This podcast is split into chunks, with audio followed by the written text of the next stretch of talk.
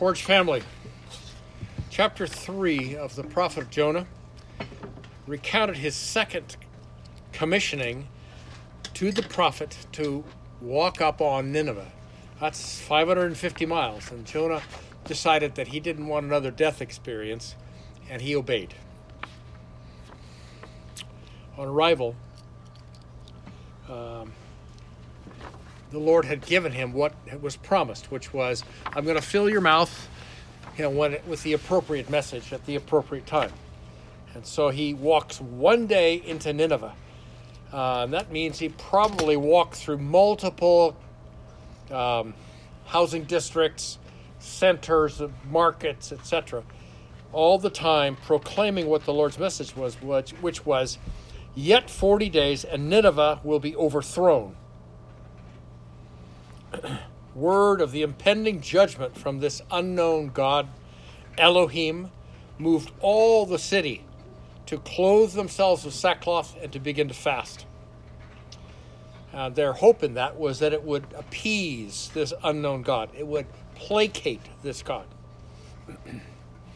and so uh, when the king of, of Nineveh heard this prophecy being released, he joined the people of Nineveh. He mirrored their response. He put on sackcloth and he sat in the dust. And then he issued a, a proclamation that said, um, We're all going to fast. We're all going to seek to repent for our um, violence and our wickedness. And no one is to taste anything. No animal and no person is to put anything in their mouth.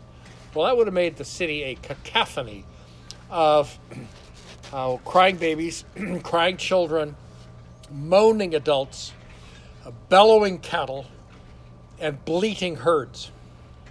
The Lord God, seeing the external repentance played out across this population of 120,000 people, um, that, to them it was an external repentance. It wasn't a comment, I got to know this God. It was just, I got to placate this God. Nevertheless, Elohim, the Lord God, Yahweh Elohim, relented from his stated desire to turn Nineveh upside down and destroy it. Let's pray. Lord God, who knows us, who discerns us at the deepest levels, we would be a company of believers who keeps bowing the knee and the heart to you. Being saved does not entitle us to make unrighteous choices. Instead, Lord, we continually need the awareness of your mercy poured out on us in Christ. Holy Spirit, thank you for how you convict of sin, righteousness, and judgment.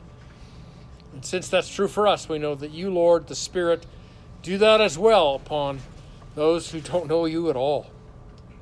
The Spirit of holiness, Lord, you're the one who opens hearts and lives for mankind to come to the Father through the sacrifice of Christ. Help us learn to pray for the lost through the eyes of mercy. Yes. In your name, amen. Yes. So today we're going to finish up Jonah chapter 4 as the prophet gets up in God's grill over the reversal of the proclamation that the prophet, that the prophet had been preaching in Nineveh. Verses 1 to 3 opens the discourse. But it greatly displeased Jonah, and he became angry. And he prayed to the Lord and said, Please, Lord, was not this what I said while I was still in my own country? Therefore, in order, put on my glasses, therefore, in order to forestall this, I fled to Tarshish, for I knew that thou art a gracious God, slow to anger, abundant in loving kindness, and one who relents concerning calamity. Therefore, now, O Lord, please take my life uh, for death is better to me than life. So that opening line is really amazing. Literally, it is translated, but it was evil to Jonah with great evil. So Jonah, knowing the strictures of absolute fulfillment of prophecy in Israel, feared that the Lord relenting on the catastrophe that Jonah had been prophesying, that Jonah would then be, be perceived as a false prophet. and be stoned. And with all his being, the prophet desired the total destruction of the Assyrian city. Jonah judged the Lord God for acting against him. He puts God in the dock, and he calls it great evil.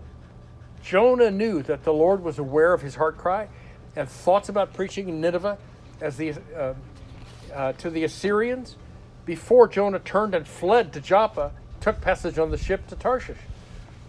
Jonah continues to say that his flight toward Tarshish was right.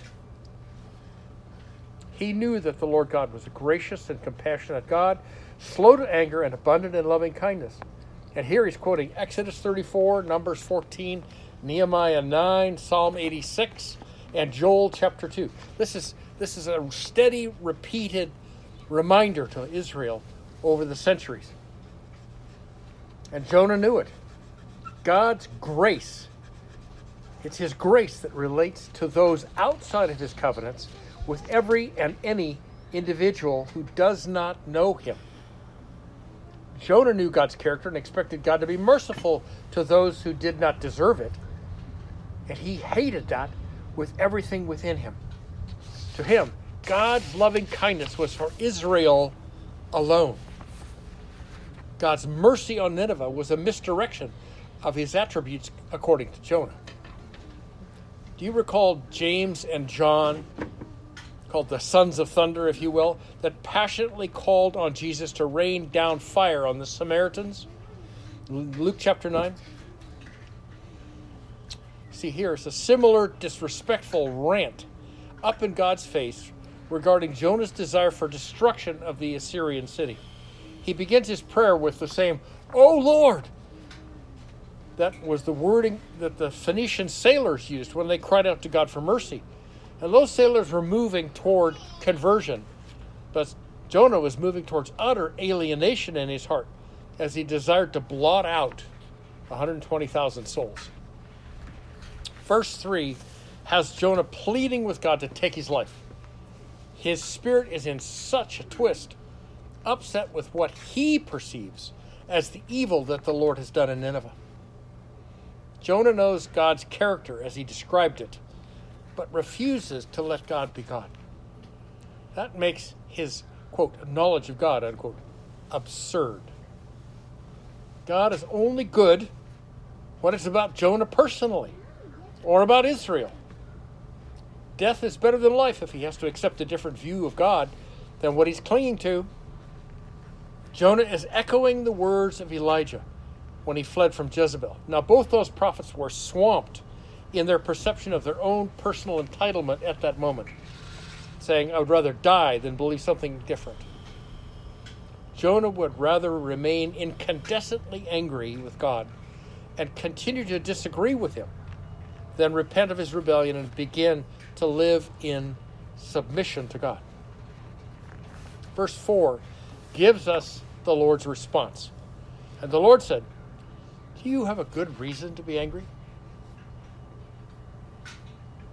The Jerusalem Bible translates that line just like this says, Have you any right to be angry? Now, here the Lord is not rebuking Jonah for his rant at God. Job and Jeremiah both in agony, had tried to come to grips with God, what, what God was doing, and to understand His ways, and and they were using language that some might conceive as blasphemous. The Lord showed His compassion to all three of those men: Job, Jeremiah, and Jonah. One of my mentors told a story uh, about a young man standing raging at God and raging at a small congregation in a small um, Scottish, Scottish church. And uh, he, what he repeated to shout over and over again was, I just want my rights! And he did it over and over and over. And an elderly gentleman seated sort of behind him reached up and jerked on the tail of his coat and said, Laddie, if you had your rights, you'd be in hell. This passage here in Jonah is unprecedented in the Old Testament, where a man, a prophet, a prophet of the Lord no less, rejects God's display of grace on Nineveh whom the prophet deems unworthy. Jonah had tried once uh, to get away from God, from Yahweh, asking even to be thrown overboard to die rather than to have to deal with God. Here is his second demand made, made to God uh, that he finds God's ways intolerable and he wants to die. The conclusion to draw here is that Jonah had never, ever experienced God's grace and mercy for himself, in spite of death and resurrection at the hand of God. Even here, God's mercy and patience is displayed and offered to Jonah. Verses 5 to 8 tells of Jonah's response to the Lord's question. You know, do you have any reason to be, you know, to be angry? the Lord, uh, it says, Then Jonah went out from the city and sat east of it. There he made a shelter for himself and sat under it in the shade until he could see what would happen in the city. So the Lord God appointed a plant, and it grew up over Jonah to shade over him, over his head, to deliver him from his discomfort. And Jonah was extremely happy about the plant. But God appointed a worm at, uh, when dawn came the next day, and it attacked the plant, and it withered.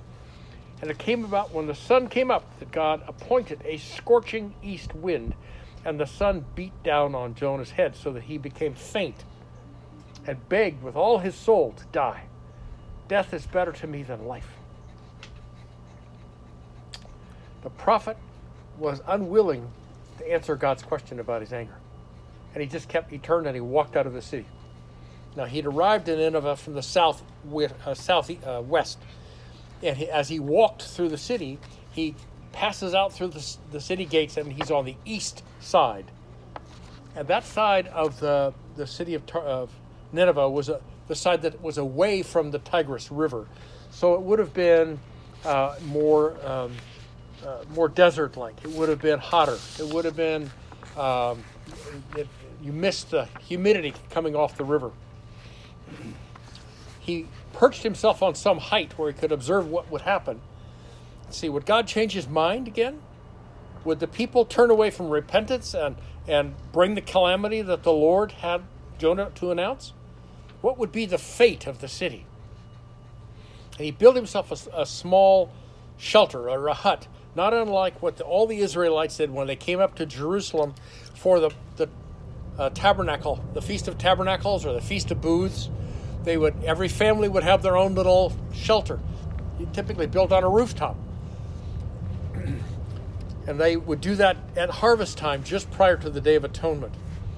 So Jonah knew what he was doing when he built this little hut. He'd done it all his whole life.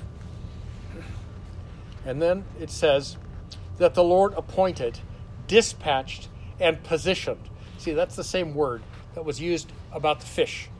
That fish was was spoken to by the Lord to be in the right place at the right time.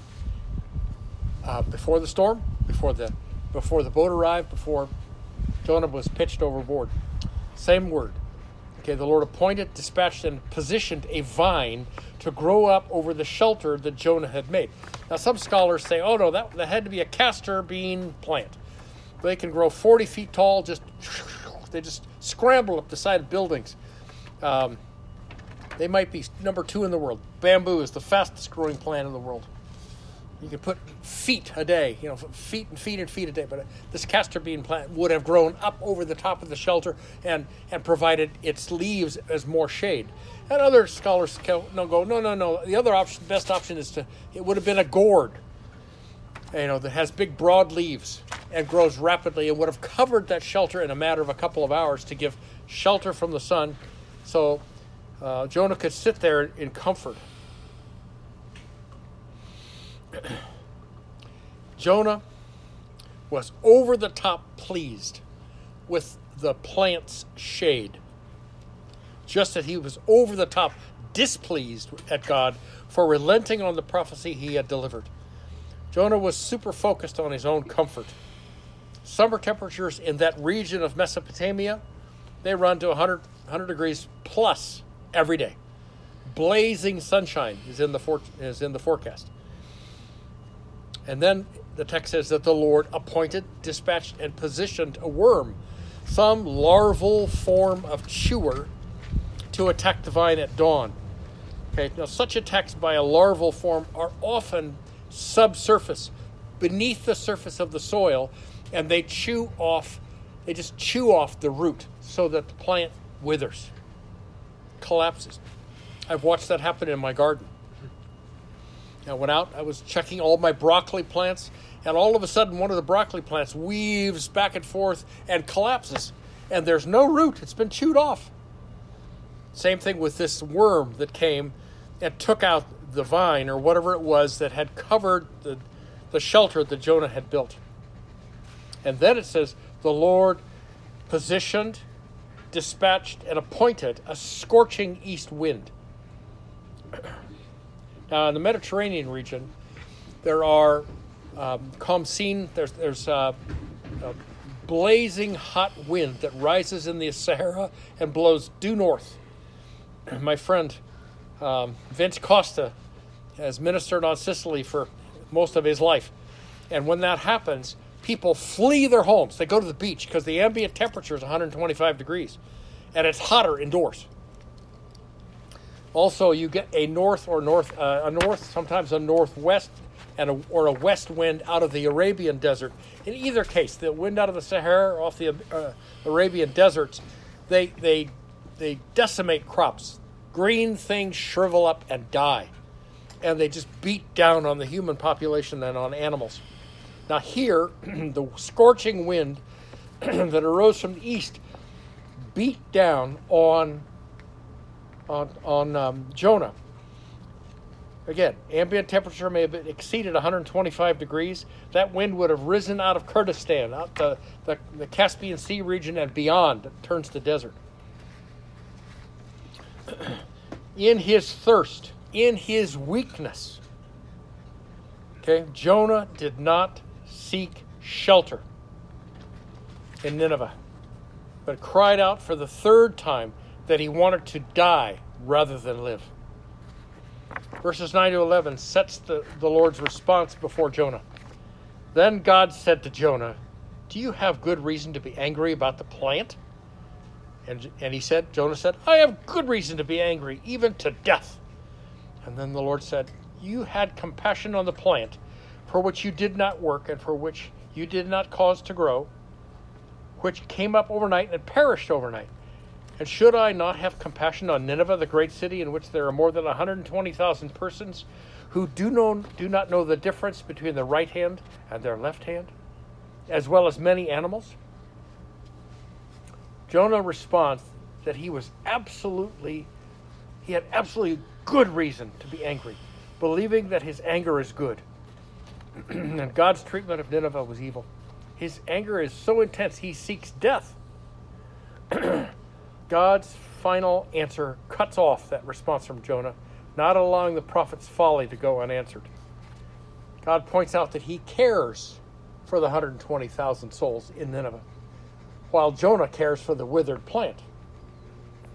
The former had no knowledge of the revelation of, of Yahweh and his self revealing covenants with Israel. They were, they were utterly ignorant of the, of the God of Israel. God's compassion extends to all the animals as well. The Lord is saying to Jonah, Your concern should have been the people of the city and not your personal comfort. God's intent was that ancient Israel would respond to the blessings of Yahweh and that they would turn and be a source of blessing to the surrounding nations, which is what's found in Genesis 12. They didn't do that. Yet, coming in coming in the last days, okay, we see that. Now the same is true of us, Forge family, for we have tasted and seen that the Lord is good. Just having orthodox beliefs, the right doctrine, loving all of the scriptures that doesn't fulfill what the Lord has for us.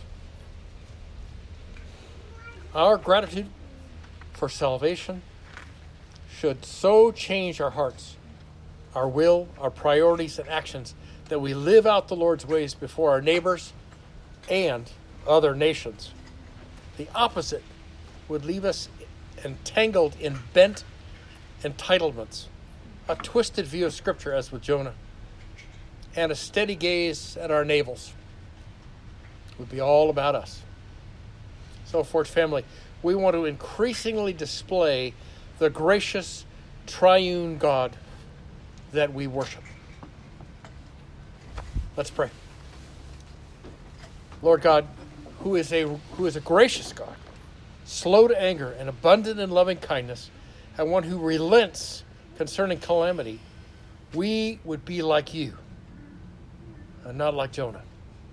Some of us may have to walk through the things and events that you preposition in our lives to arrive at a humble place, bowed before you, ready to repent and begin to follow you hard after you. Lord, thank you for your patience with us and your grace. In Jesus' name, amen.